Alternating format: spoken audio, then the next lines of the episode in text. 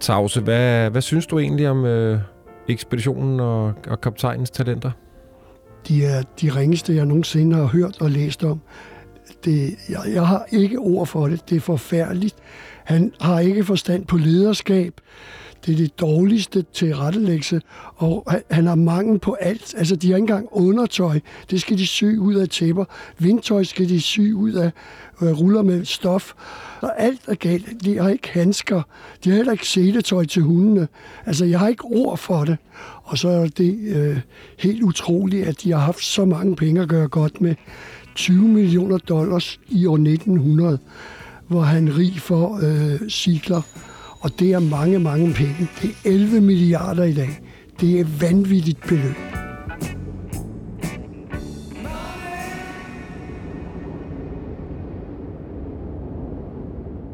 I dag skal vi ud på den ret så mislykkede Baldwin-Zieglers Nordpolsekspedition. En ekspedition, der var sponsoreret af rigmanden Ziegler, og som havde til hensigt at stille en dåse af hans berømte bagepulver på Nordpolen. Mere ombord på skibet Amerika var den alkoholiserede kaptajn Baldwin, men heldigvis for resten af besætningen også en ung Ejnar Mikkelsen, der snart fik en afgørende rolle. Allerede på vej nordpå begyndte det at gå galt for det fuldstændig overlæssede skib. Et dæklast falder over ombord, det samme gør en del af deres slædehunde, og snart bliver det endnu værre. Du lytter til Den Yderste Grænse. Jeg hedder Bjørn Harvig, og vi er heldigvis stadig i gang med sæsonen om de ekspeditioner, der gik grueligt galt. Og endelig, kære lyttere, kan jeg byde velkommen til min gode kammerat, også ned fra Eventyrenes Klub, Claus Tavse Birkbøll. Velkommen, Tavse. Tusind tak. Hvor er det godt, at du endelig er kommet i studiet. Jeg har jo igennem flere år nu forsøgt at få dig med, og hver gang jeg spørger dig, så siger du, du burde spørge ham eller hende. Nu har jeg fået lokket dig ombord. Det er jeg så glad for. Tavse, tilbage i 73 og år frem, der gjorde du til tjeneste ved Slædepatruljen Sirius, hvor du blandt andet nåede Kaffeklubbens Ø, som er verdens nordligste landpunkt. Senere i 78 blev du også chef for Sirius og var det i flere år frem. Du har været konsulent og slædekusk ved DR's store satsning, Den Sidste Slæderejse, og så kender jeg ingen med større viden om Nordøstgrønland end netop dig. Skal vi lige forstå, hvorfor du bliver kaldt Tavse? Tavse, det var lidt af en tilfældighed. Navnet er sådan, at der er ingen, der ved, at jeg hedder Claus Birkbøll, men alle i Nordøstgrønland ved, hvem Tavse er. Og Tavse skete på den her måde, at i 73, når man er ny Siriusmand dengang, fik man nogle drømme opfyldt. Kameraudstyr og radio, stereoanlæg. Og da jeg kom op og pakkede mit stereoanlæg ud, der kunne jeg høre med det samme, der var noget galt. Den ene kanal virkede ikke. Og næste gang, den kunne blive repareret, det var nærmest et år efter med reservedele. Så sagde en, der hedder Ole Andersen, der blev kaldt Muren, det skal du ikke være ked af, Claus. Vi går over på tele i aften, så laver vi den. Og jeg tog min radio under armen og gik over på televærkstedet og Muren. Og jeg selv møbelsnikker uddannelse, og møbelsnikker, de kiggede på den. Så sagde Muren til sidst, jeg tror sgu ikke, den kommer til at virke her til vinter. Så kom jeg over i messen, og vi skulle have kaffe. Og så var en der hedder Lillebror, en lille gavflab, han sagde, hvad så, Tavse? Og siden den dag, der er jeg blevet kaldt Tavse. Hvor det fantastisk. Og så skal vi måske på en eller anden måde have koblet dig sammen med Baldwin-Ziegler også. Kan du ikke fortælle mig, Tavse, hvad der er så interessant ved den her ekspedition, vi skal ud på i dag? Det er sådan med Baldwin-Ziegler og min interesse for den, det gør, at jeg er meget... interesseret i Nordøstgrønland og hvad ekspeditioner, der har været der. Og sidste sommer var jeg på noget, der hedder Kap Fligely. Det er det sydligste kap på øen Shannon. Og der ligger der en Baldwin-Ziegler-hus. Og samtidig med ligger der 30 kilometer derfra to andre. Og det er sådan nogle flytbare, byggemæssige Baldwin-Ziegler-huse, som er bygget ud fra et otkantet princip. Der er 8 trekanter i gulvet, der er 8 flager, der går op, og så er det sidst 8 flager, der går ind. Og Baldwin-Ziegler-ekspeditionen, som vi kommer nærmere ind på... De der huse er jo nogen, der så blev bygget til ekspeditionen dengang, så du har været med til at restaurere husene, så vidt jeg husker. Ja, altså det er de ældste huse i Nordøstgrønland. De er fra 1901, og de blev proppet med proviant dengang. Men det hus, jeg var med til at istandsætte sidste år, det har nærmest ikke været brugt. Der var nogen, der blev skruet ned af isen i 1920, og der var 4 mand, der holdt juleaften der, og jeg kan fortælle, at huskatten ombord, den var også med til juleaften i 1920. Men ellers har huset ligget i et så goldt og øde sted, at selv fangstmænd måtte give op. Det er simpelthen ude på det yderste og øde. Men det har den fordel, og det er også det, Baldwin-Zieglers ekspedition fandt ud af, at det er der, hvor man kan sige, isgangen slipper lidt og går sydpå, så alle polarskibene går ind syd om Shannon og ind til fastlandet ved noget, der hedder Germaniahavn. Tavse, vi skal have introduceret nogle personer, langt fra alle, der med på ekspeditionen, men jo i hvert fald kortvarigt en vigtig person, fordi det bliver ham, der ligesom finansierer det hele. William Ziegler. Hvad ved vi om ham? Vi ved så meget, at han laver bagepulver, som mange andre gjorde det dengang, har jeg forstået. Men hans navn, det Royal Baking Powder Company, det vil han gøre mere berømt. Men han sælger allerede så meget på verdensplan, at hans rigdom, ja, nu skal I lytte, for det er $20 millioner i år 1900, og det er virkelig mange penge. Det vil sige, hvis han havde levet i dag, så var han god for 11 milliarder danske kroner. Og altså, det er helt sindssygt, så mange penge han havde.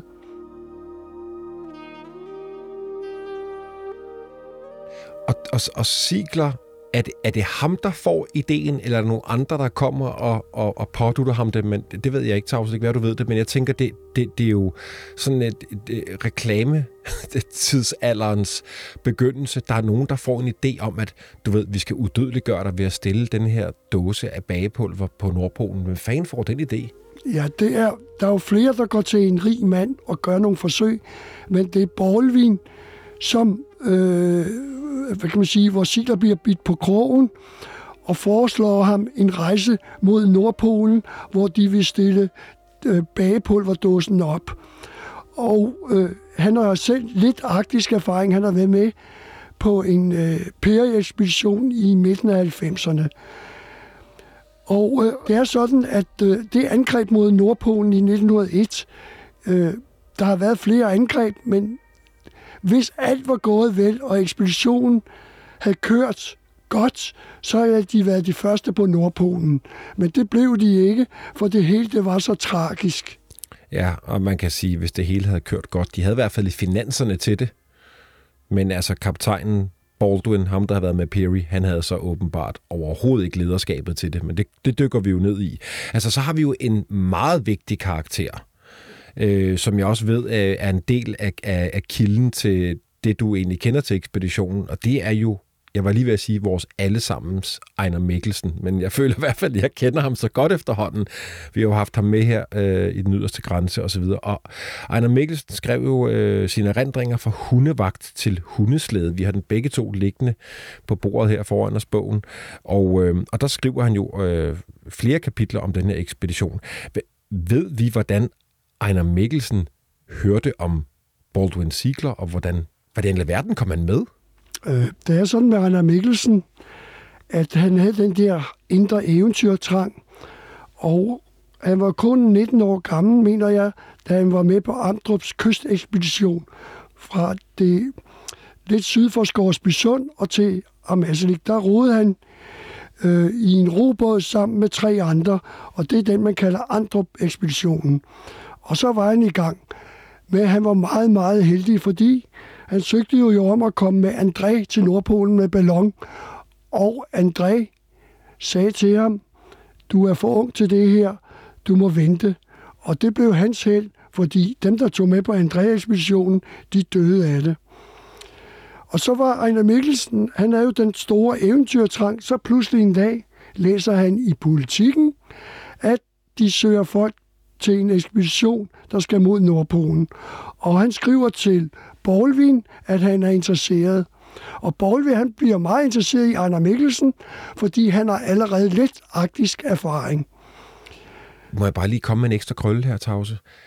Du har fortalt mig, før vi trykkede optag i dag, at Baldwin jo egentlig også var lidt, jeg ved ikke, på jagt, eller i hvert fald forsøgte at undsætte eller hjælpe André.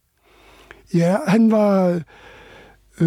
han ville være med til undsættelsen, og så han kom helt til Svalbard, men så blev han jo lidt skuffet, fordi ballonen var jo fløjet. Ja, okay. Det er bare utroligt, hvordan de her historier alligevel griber ind i hinanden, ikke? Jo, men mange polarhistorier, de gør ind i hinanden, fordi nogle gange er de samme folk, der søger til de samme ekspeditioner. Så, og der er sket meget omkring århundredeskiftet for cirka 120 år siden. Og Tavse, så endnu en krølle, fordi Ejnar Mikkelsen forsøger jo at komme med på Baldwin-Ziegler, så vidt jeg husker historien, jeg har jo også læst hans bog her fra hundevagt til hundeslæde, så skal han indkaldes til session. Ja. Kan du huske, hvad der sker? Ja, altså han finder ud af, at han skal jo på session, og så tænker han, nu skal jeg jo være inden for søværnet og gøre tjeneste altså, der. Så kan jeg ikke komme med Baldwin. Ja, så det forsvinder det, alle mine drømme forsvinder, og så er han på sessionen, og så siger de, Ejnar, du har en hjertefejl. Og han står helt undrende. Hjertefejl? Nå. Og så går han derfra, og så tænker hvor det? Hvordan? Så opsøger han en læge samme dag, og lægen siger, der er overhovedet ikke noget galt med dig. Nu har du brugt 10 kroner på ingenting. Så går han videre hjem, og så tænker han, nå ja, jeg har jo talt med nogle af søofficererne, og der var en, der hed Hågaard, han sagde, det kan nok lade sig gøre det her. Hvor der er vilje, der er der vej. Og så var det lige, at jeg kom i tanke om det, og så tænker jeg, så må jeg jo lige sende en buket blomster til fru Hågaard, så og sige tak for hjælpen. Tavse, Hågaard har været med Nordenskjold nord om Sibirien på den store Vega-ekspedition. Det er vel formentlig, tænker vi begge to, Hågaard, der siger til ham stationslægen, du finder lige på en undskyldning til, hvorfor Ejnar Mikkelsen ikke skal ind i militæret, men så han kan komme op på den ekspedition alligevel. Ikke? Hågaard har en finger med i spillet her. Det var jo sådan dengang, i slutningen af 1800-tallet, især der var mange fra søværnet, der var med på ekspeditioner. Det er Gustav Holm, og det er ekspeditionen til Scoresbysund, og Amdrups ekspedition, der var flere, der var med fra søværnet, og så selv sådan en som J.B. Koch, han starter også i år 1900 med at komme på ekspedition, inden han kommer til Danmarks ekspedition. Så der var mange fra hæren af og søværnet af, der betræder den grønlandske jord på ekspeditioner. Ejnar Mikkelsen er ved at opgive håbet. Han finder ud af, at hjertet har det godt. Langt om længe hører han fra Baldwin, der siger, you are accepted. Og så kommer han afsted.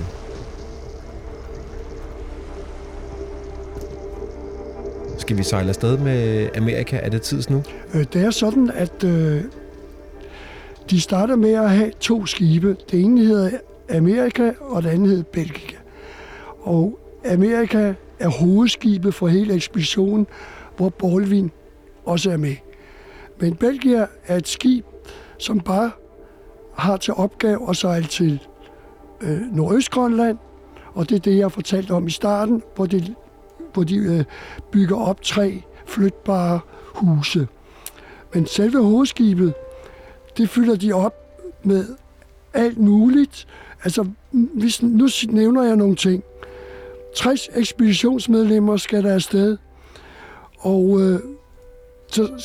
de har motorbåd med, de har petroleum med, de har fustager, hundefod, de har 6 store både med. Du må gerne bruge noget tid på pakkelisterne, fordi pakkelisterne er jo absurd lange. Altså de der 2 skibe, der sejler afsted, er jo fuldstændig fyldt til bristepunktet med ting. Altså bare, hvor mange hunde har de med?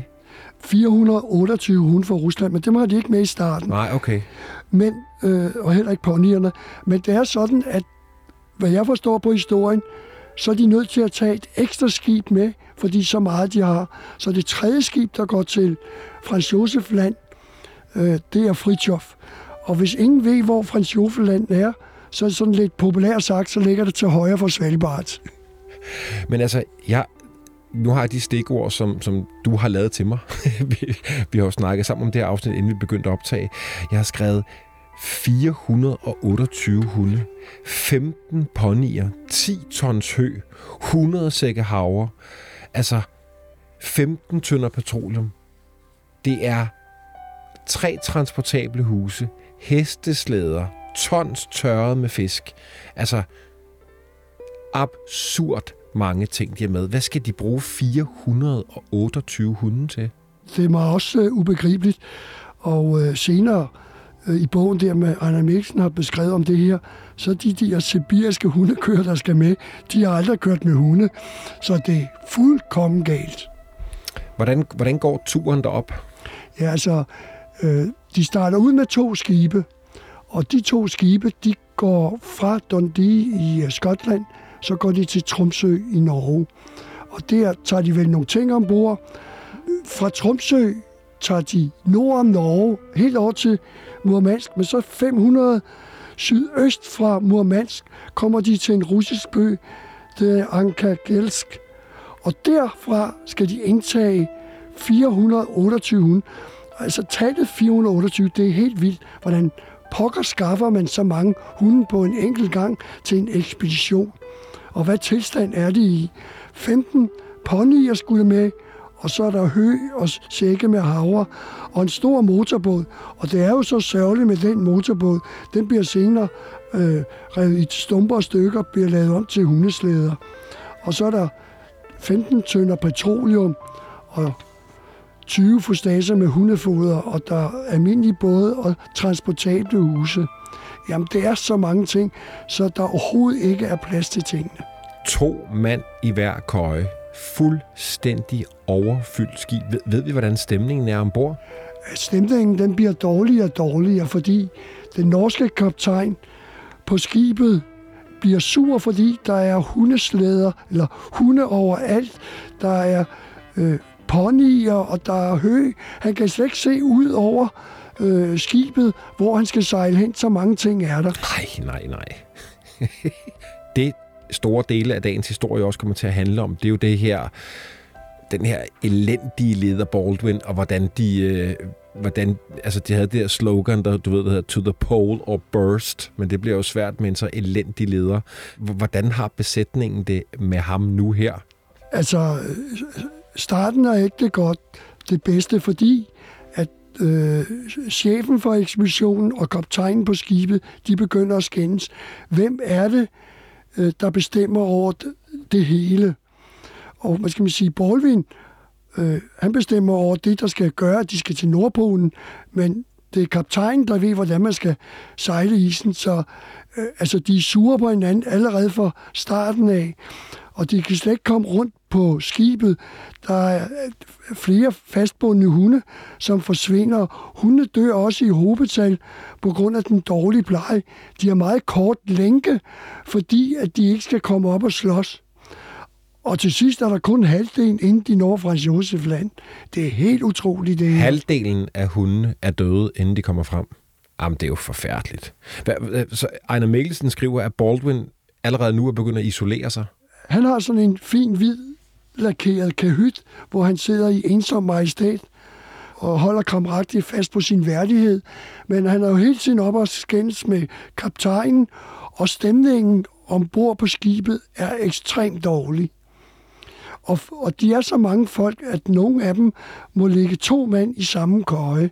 Og hvad jeg kan huske, så er dynamitten, som de skal bruge til at sprænge sig igennem isen, den er der i kabysen, hedder det, hvor der er ild, og de laver mad. Altså, den er helt gal. Og skibs, eller kahytdrengen, det eneste, de ser til ham, det er, at han løber ind og ud af Baldwins, kahyt med tomme flasker, ikke? Og besætningsmedlemmerne og Ejnar Mikkelsen fortæller, at de er lidt misundelige over, at alt det luksusen, det går kun til chefen Baldwin. De har ikke noget luksus. Men 2 uger sejlads fra Rusland støder de på isen ved Franz Josef Land. Og vi må regne med, at det er i juli måned. Hvad sker der så? Så er der sket det, at hjælpeskibet, det der tog de ekstra ting med, Fridtjof, det var kommet foran selve hovedskibet, så det lå allerede imellem de små øer på Franz Josef Land. Og det skulle de først til at finde. Så Gud hjælp med nu, sejler skibet rundt for at lede efter hjælpeskibet. Og nu bruger de en masse kul til ingen spild, for hvis de nu havde fuldt slet ad, så havde det været meget bedre. De bygger jo den her overvintringsplads, som de kalder Camp Ziegler. Er det på Franz Josef Land, de gør det? Ja, det er i den, hvad kan man kalde det, den sydlige ende. De gør det, de vil meget længere frem, end de gjorde, men de er jo nødt til på et tidspunkt at sige, nu er det her, vi overvinter og har lejer. Og isen er også ved at blive tyk. Men så sker der det, at kaptajnen på hjælpeskibet, Fridtjof, han har fået nok. Så han afleverer al sin bagage på land, og så siger han farvel og tak. Og så får Baldwin den gode idé, fordi han har pludselig fundet ud af, hvor mange ting, der mangler på skibet af forskellige udstyr, som man har brug for, når man skal til Nordpolen. Så han siger også, at jeg trækker mig tilbage og prøver at få fat i nogle ting. Men inden da, der er der jo blevet bygget de hytter der på Camp Ziegler, og der er de fundet ud af, at 8 mand bliver der. Og de 7 mand, det er amerikaner, og så Ejnar Mikkelsen, han er også med der. Så de er 8 mand, der skal overvintre selvstændigt, og de får en aftale med Baldwin. Og Baldwin siger farvel og sejler. Og så er de endelig blevet befriet, og er helt lettet at rydde op. Tavse, altså den oprindelige plan var jo, at de skulle til Nordpolen. Hvordan går det med den plan? Ja, den er jo gået lidt i stå, fordi at nu er de kommet så sent hen på året, at nu skal de overvintre. Så man kan heller ikke, når man skal angribe Nordpolen, så skal man jo gøre det tidligt om foråret, hvor man har islæg hele vinteren, og så kan man angribe. Men isen er allerede begyndt at lægge sig, så de ville godt have været 100 miles, det vil sige 160 km længere mod nord ved noget, der hedder Kap Fligely, men det når de ikke. Vi har 8 mand på isen. En af dem, det er Ejnar Mikkelsen. Så vidt jeg husker, så bliver han ligesom leder over den gruppe, og så skal Baldwin jo så tilbage og hente forsyninger, udrustning osv. Han vender tilbage efter forholdsvis kort tid. Ja, altså, Ejnar Mikkelsen går ud på 3. dagen, og de er lettet over, at han er væk. Og så kigger han lige op i togen, så ser han lige, at Amerika kommer tilbage. Åh nej, tænker han. Og nu har vi ballade igen. Og hvorfor kommer Baldwin og Amerika tilbage? Fordi de kan slet ikke komme fri af isen nu og komme sydpå til Tromsø for eksempel. Så de er spærret inde nu, og nu snakker de om overvintring, altså på selve campen og i selve skibet. På Amerika, der vender tilbage til de 8 mand, der jo havde stille og ro op i lejren. Der var selvfølgelig Baldwin, men der også ham med den norske skib, og de var jo blevet dødelige uvenner, så vidt jeg husker. Jamen, altså, jeg har ikke ord for den her ekspedition, fordi at Baldwin, han sætter jo kaptajnen, Johansson mener jeg, han hedder, han bliver sat i husarrest. Altså, jamen, det er så tragisk, det hele. Der er også nogle svenske søfolk med, ja, og de er også vrede. Ja, fordi der er en næstkommanderende på skibet, han er svensker, og så begynder der at blive uro mellem svenskerne og nordmændene, og amerikanerne og Ejnar Mikkelsen, de er jo inde på land. Så vi begynder at have næsten 2 særskilte ekspeditioner, eller hvad? Jo, sådan kan man godt betragte det. Og så er det sådan, at ude på skibet kan de jo ikke have alle hundene og ponyerne, så de skal i land. Så nu begynder de at udvide overvintringsstedet, så de bygger af sejlene, eller nogle af sejlene for skibet af, et stort telt, hvor de gav alle ponyerne. Og hundene kommer også i lænker inde på land.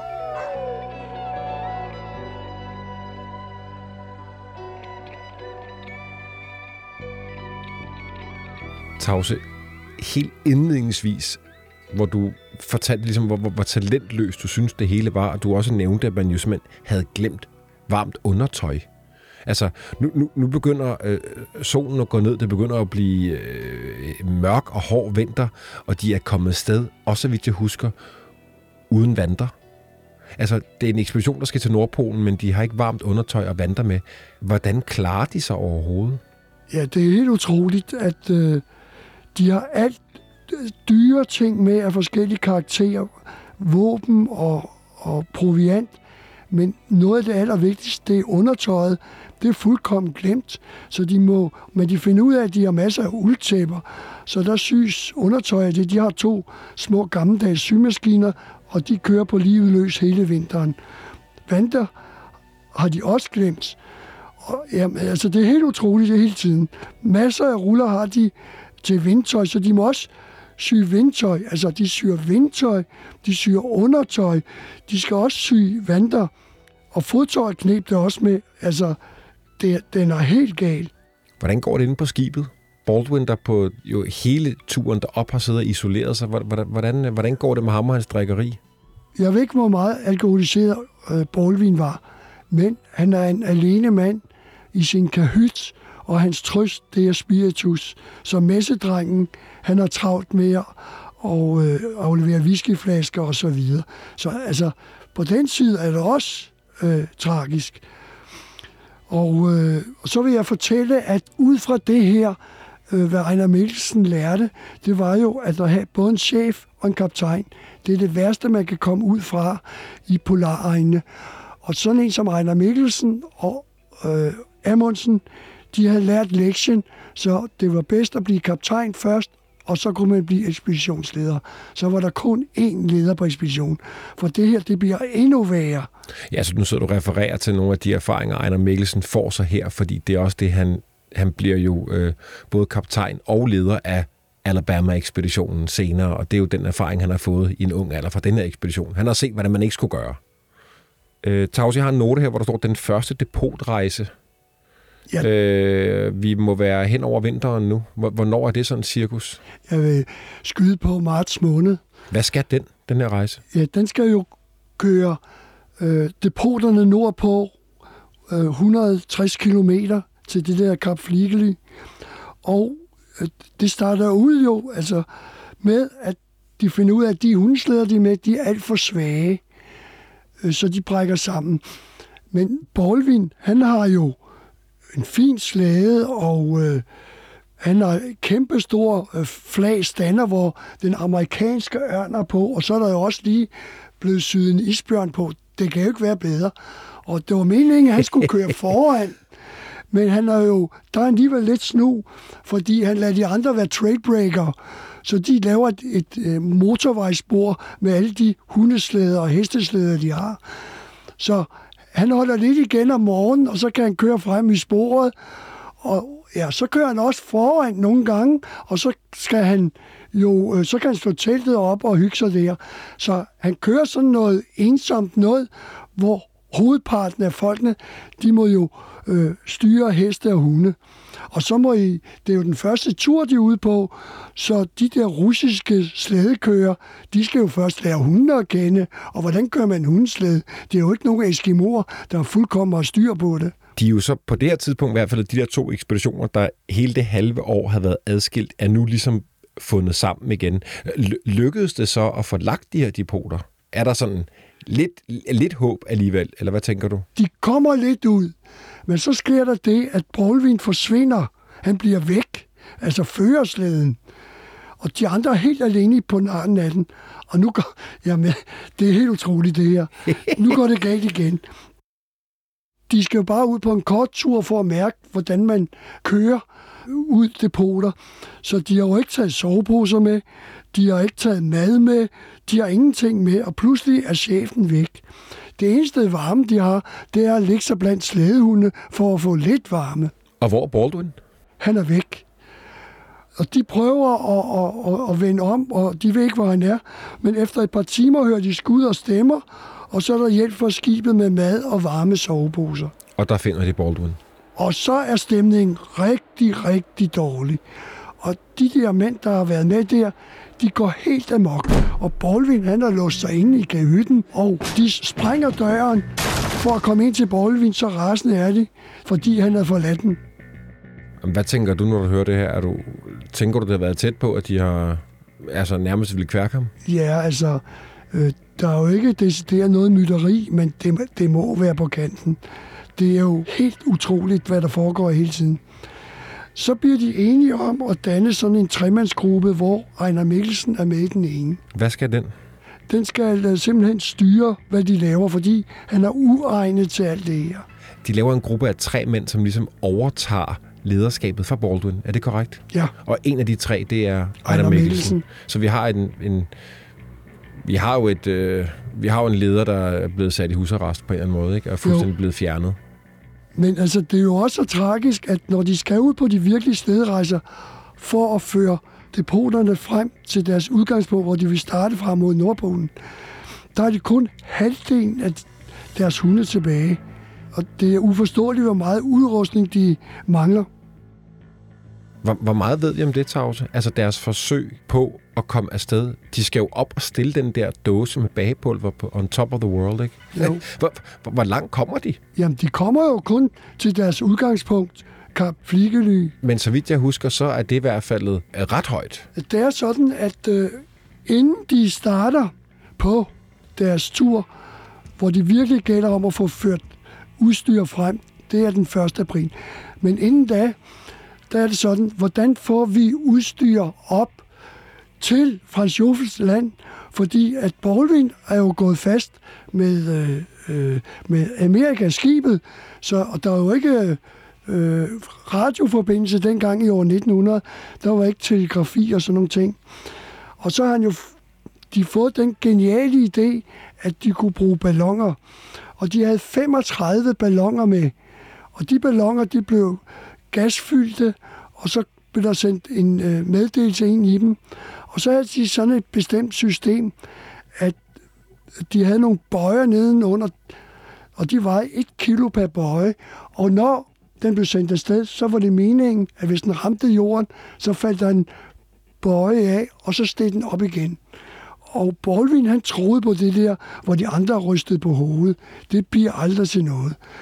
Men jeg kan fortælle, at der er et lille sidespring her, at på Kap Bass Rock, altså i Nordøstgrønland, der var der 5 ballonger derover, fordi de troede fuldt og fast på, at de ville nå Nordpolen, selvom fra Nordpolen og ned Nordøstgrønland, det var ukendt land.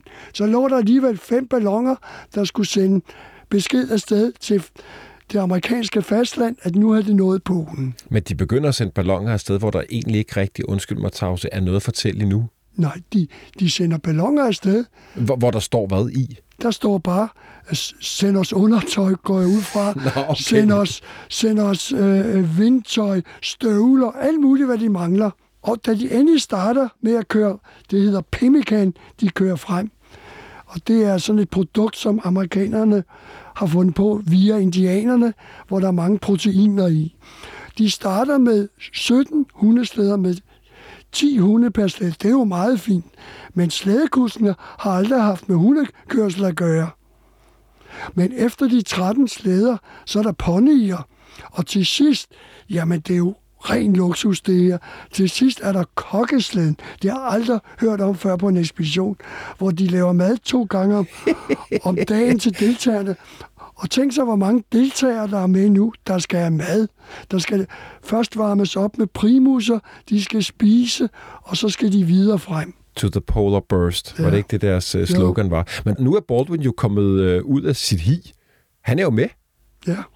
Det overraskede mig faktisk lidt, da jeg læste historien. Jeg troede, der var som at oprør mod ham, at man ikke ville have ham med mere. Man har lavet den her tremands nye ledergruppe, men Baldwin er med. Jamen, han vil jo godt vise, at han er chefen ved, at han er med. Og de fortsætter frem, og Ejnar Mikkelsen, han skriver jo, de kører frem og tilbage. Og det er det, vi ved Slædepatruljen kalder vendelæs. Og de skal have 25 tons pemmican, skal der køres frem. De har 25 tons mad med. Ja, og det er en lang karavane med alle de der hundeslæder, og så kommer ponyerne bagefter og trækker. Og Baldwin har, så vidt jeg kan forstå, specielt kost med. Han gør jo det værst tænkelige ved en ekspedition. Det er, at han lever et helt andet liv end ekspeditionsdeltagerne. Altså, hvis man er en rigtig ekspeditionsmand og skinner folk frem, så skal man gå forrest og lede ekspeditionen. Han lever helt sit eget liv. Ejnar Mikkelsen og nogle af de amerikanere, han er sammen med, de har jo fundet ud af, at han har syltetøj med, og det syltetøj, det ligger uden for teltet om natten. Og de er så misundelige, at de gør sig til 20 om natten og stjæler det fra ham. Men deres problem er, at de ikke har primusser i teltet. Det er kun Baldwin, der har det. Det er helt vildt. De kan ikke engang tørre deres renskinsposer. Nej. Så de hapser nogle af hans beskøjter og syltetøj for ligesom at have noget at glæde sig over, når de ligger i femmands sovebusser. Det var meget populært for 120 år siden, for der sagde man, at man kunne varme hinanden. Det blev brugt på Sydpolen og mod Nordpolen. Det var meget populært, men det er jo en ordentlig sovebusser af, når der skal ligge 5 mand i den. Og så med renskind, der var renskindshov overalt. Og dengang var det også populært at ryge pibe, så hvis 2 ville ryge pibe, så hostede de andre, på grund af, at der var røg og rensdyr. Det var ikke morsomt. Tavse, vi har jo et højdepunkt, og det hedder, at Baldwin kører i en bræsbrække. Ja, det er sådan, at Ejnar Mikkelsen, han kører forrest foran Baldwin, og han kører over en snebro, hvor der er en sprække. Så er snebroen blevet belastet, og så er den svag. Så kommer Baldwin, og han kører direkte i bræspalten med hunden og det hele. Og han lå dybt nede og skreg om hjælp. Og nu er han jo en sørgelig leder, fordi nu er han jo på den. Og der er sikkert nogen, der har tænkt på ekspeditionen. Og lad ham bare blive dernede. Ja, det sidder jeg da også og tænker. Hvorfor lå det dem ikke ligge? Men altså, Ejnar Mikkelsen, han får alligevel lidt dårlig samvittighed. Ejnar Mikkelsen, han er virkelig en ordentlig mand, ikke? Jo, der viser han karakter. Og han løber tilbage og prøver at få fat i noget reb, så han kan komme frem til ham og få ham hævet op. Og de får ham op, og det eneste Baldwin gør, da han kommer op, det er, at han brokker sig over, det tog så lang tid. Ja. Jamen, jeg var i chok, da jeg læste det. Ja. Vi har et andet højdepunkt. Jeg har skrevet bjørnejagten. Ja. Det er vel sådan kort efter, eller et par måneder efter? De er ude at køre i 3 måneder. Det er meget lang tid. Men de er også i et område, Franz Josef Land, hvor der er mange isbjørne. Og de skyder mange isbjørn undervejs, og det er jo kun godt for hundene, og mændene spiser det også. Men pludselig en dag, hvor Ejnar Mikkelsen kører, og han ligger sådan og småsblunder på slæden, så undrer han sig over, at der er fart på hundene. Og så har hunde opdaget en isbjørn, og det har jeg selv prøvet ved Slædepatruljen, hvor de får et andet gear, når de opdager, at der er en isbjørn. Og de løber ind på isbjørn, og isbjørn, den stopper lige op. Hvad er det, der foregår her? Og den ser bare et hundespand med 10 hunde, der bare er på vej mod den. Så den render rundt, og hunde, Mikkelsens hunde, de løber jo efter bjørnen, og så tænker Mikkelsen, ja, jeg skal jo også have en riffel. Så kigger han så lige om på hundeslæden. Den er også tabt, så nu går det grueligt galt. Og de kører videre, og til sidst så kommer de til noget snefagende is, og der forsvandt bjørnen ned i en grotte, og Mikkelsen og hundefuglen efter. Bjørnen falder ned i en grotte. Efter den kommer hunden og Ejnar Mikkelsen, og han kan ikke komme op, og han har ikke nogen riffel. Det er jo sådan, at bjørnen er jo også lidt nervøs, fordi der er jo hunde nede i grotten. Og Ejnar Mikkelsen er der. Han har ikke nogen riffel. Og de rifler, de havde med op, det var nogle meget finere, dyre rifler. De var slet ikke anvendelige i Arktis. Og så var de jo smurt med olie, og det er det sidste, man må gøre i Arktis. Der skal riflen ikke have olie på sig, for så kan den slet ikke skyde. Så det, der sker nu, det er, at bjørnen står i den ene ende, og panikken breder sig i bjørnen, fordi den vil op. Men isgrotten er så glat, at den ikke kan få ordentlig fat. Og den kommer tættere på Ejnar Mikkelsen, som er sammen med de 10 hunde. Det er ren panik nu. Men han råber og skriger, og lige pludselig er der nogen, der stikker hovedet ned i isgrotten eller bræsprækken. Og de ser, hvad der foregår, så de skyder bjørnen, og Ejnar Mikkelsen bliver lettet.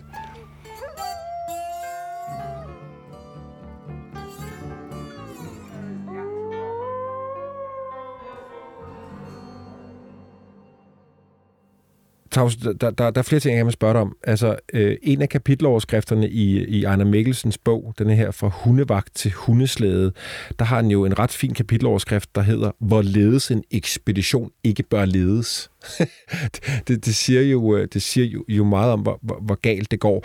Baldwin er med nu på de her 17 slæder, der bevæger sig nordpå. Hvordan går det? Hvor langt kommer de nordpå? Altså, de når det, de skal. Efter 70 dages hårdt arbejde mod nord, når de til det yderste Kap Fligely. Altså, det er der, hvad kan man sige, det nordligste af selve Franz Josef Land. Hvis man går derfra og videre ud, så er der kun polis, og det er noget, man skal tage tidligere om foråret for at komme videre. Så det, de gør, de læser de der mange tons pemmikan af, går ud fra. Fordi de vil tilbage næste år for at kunne bruge de depoter. Ja, og de ønsker, at der kommer mere udrustning og bedre udrustning. Men der er også sket det forfærdelige, at udrustningen, den er blevet slidt op. Primusserne var fine amerikanske, de duede ikke. Regnskinsposerne, det er den rene elendighed. De er fugtige, hårene falder af, og det er helt utroligt, hvordan de har kunne komme frem og sove og have det godt. Fordi de har ingen primusser i teltene. De kæmper sig ned i soveposen hver dag, der er stivfrosne med hår og is og alt muligt. Så endelig har de fået tøjet det op. Hvordan får de tørret deres undertøj og strømper og alt muligt? De har ikke den der måde, hvor man starter ud næste dag, så er alt ens uldtøj tørt, og man er fit for frej til den næste dags. Det er så elendigt. De vender om på den her Kap Fligely, ja. Og så skal de tilbage mod Camp Ziegler, der hvor de jo var taget afsted fra, og der hvor skibet lå på frosset fast, og hvor Ejnar og de andre boede på isen. Hvornår begynder de ligesom at beslutte sig for, at nu skal vi ligesom afbryde ekspeditionen? Hvornår skal vi hjem? Jamen, det går jeg ud fra, det omkring, altså de når det der Kap Fligely, og de når det så sent, at man er i gang med foråret, og det bliver meget blød sne, de kører tilbage. Altså, de kan ikke noget.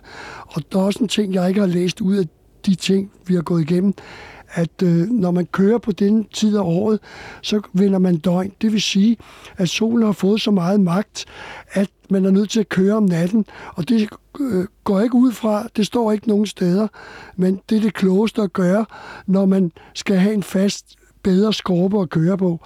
Og så som regel kan man køre til medio juni, så begynder det rigtig at tage fart med snesmeltningen.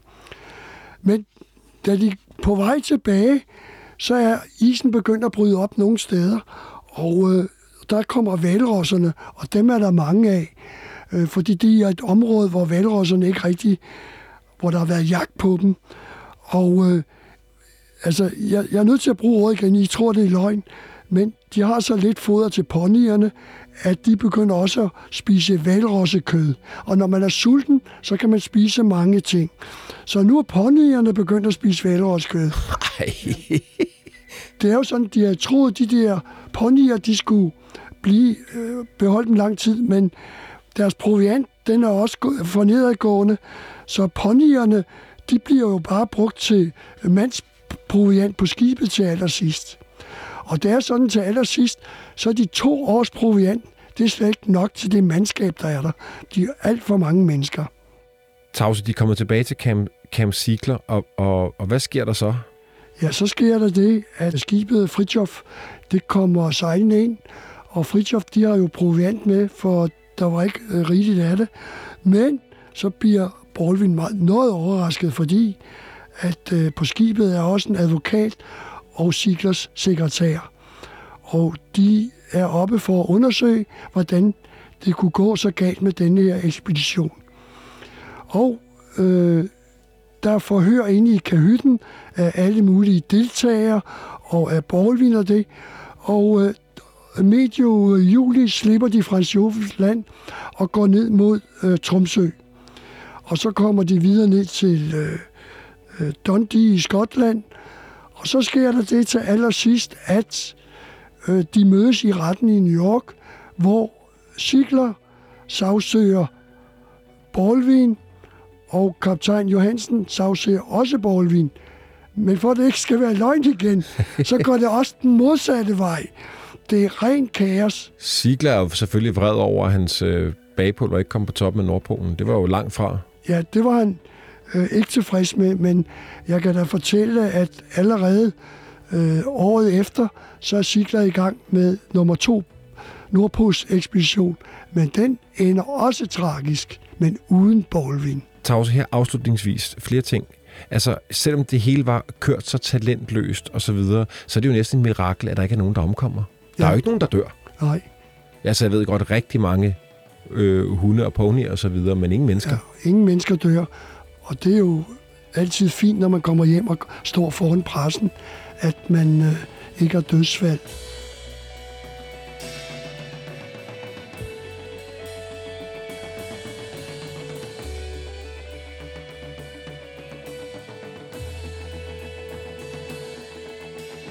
Bjørn, der er lige noget, vi skal helt styre på her ved vores ekspedition. Det er jo sådan, at denne ekspedition har jo 3 skibe. Og et af skibene, der går fra Dundee, det går jo til Nordøstgrønland. Og der bliver fyldt op med proviant. Jamen, det er helt utroligt. Jeg ved jo allerede fra Danmarks ekspeditionen af, at de tager kasser med op til Danmarkshavn. Og så åbner de en af kasserne. Og nu kan jeg ikke lige huske det helt korrekt, men den ene kasse var bare fyldt med tobak, og en anden kasse var fyldt med kaffe. Det var helt vildt, hvad der var. Men de 3 depoter var fyldt op til bristepunktet, for når de skulle angribe Nordpolen, så ville de tage en vej fra Nordpolen ned til Periland, og så ned langs kysten af Nordøstgrønland til Shannon. Og det er ret mange kilometer. Og noget af det, der har aldrig været hvid mand før, op fra Independence Fjord og ned til Germanialand. Så er det sådan, at Ejnar Mikkelsen, han har ikke mere med Ziegler at gøre, og han tager efter 2 år til Alaska og Canada, men så i 1909 skal han op og se efter Danmarks ekspeditions efterlandskaber, og der har han et lille skib, Alabama, der sejler op. Og det er også en tragisk ekspedition på visse områder. Men disse depoter, de redder både ham og en, der hedder Ivar Iversen til allersidst, fordi de ligger på det yderste nordøstlige hjørne af Shannon, og der er dyrelivet lidt fattigt, og så kan de søge ned mod Kap Fligely, og så senere, det sidste år af de 3 år, det er i Nordøstgrønland, der er de på Bass Rock. Og det er sådan, at dengang, der gik de norske fangstfolk, de gik ind i det, de kalder Vestisen, og Vestisen, det er Nordøstgrønland, der gik de ind og fik fat i sæler, og de skød også hvalrosser.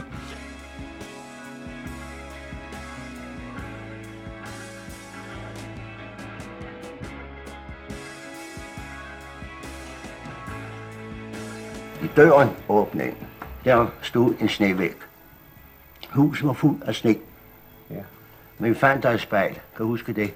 Jo. Og dengang du så dig selv første gang i spejlet, så kunne fader bevares, hvad ser jeg derude. Men han tager vi, du sætter meget værre ud, end jeg gør. Vi var ikke kørende i år. Nej. Kan du huske, da vi kom ind i hytten, der lå der 2 meddelelser derinde på. Ja, der har været skib. Ja, der har været skib. De havde været på vej op mod os på Shannon-øen. Man kom over halvvejs derop. Man kunne ikke komme det sidste stykke vej. Den tyngsel, det gav at vide, at skib havde været og ikke havde fundet os. Tanken om, hvad vores forældre og vores venner ville tænke om os, den var svær. Det gjorde den vinter meget tung at komme igennem.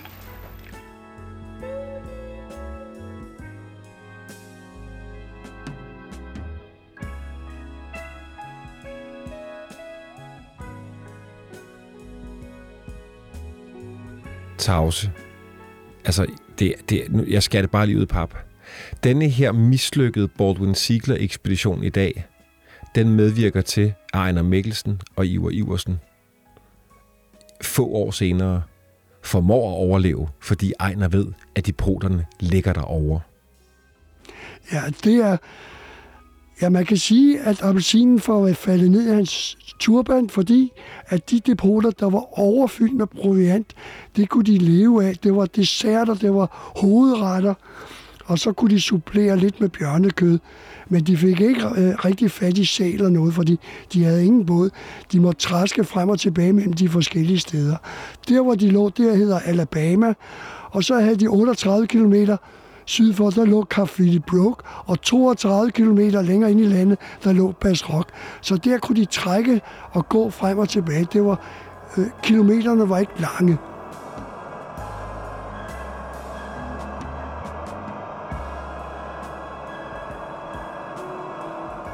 Tak for i dag, Tavse, og tak for gode historier. Velbekomme, min ven.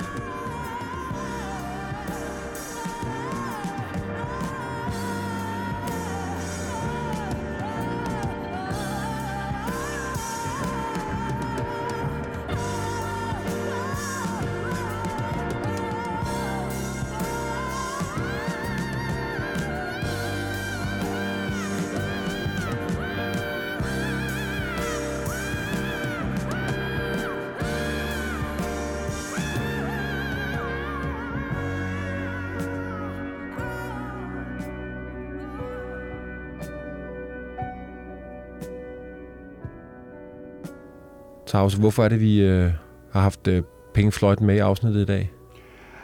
Det er på grund af, at jeg er en stor Pink Floyd-fan, og ved Slædepatruljen, mit 3. år, da når vi havde hviledag der, så min slædemarker Peter Schmidt Mikkelsen og jeg, så var der dømt Pink Floyd i fangstmandshytten. Og så kom Dark Side, og det så man fik gåsehud over ramte.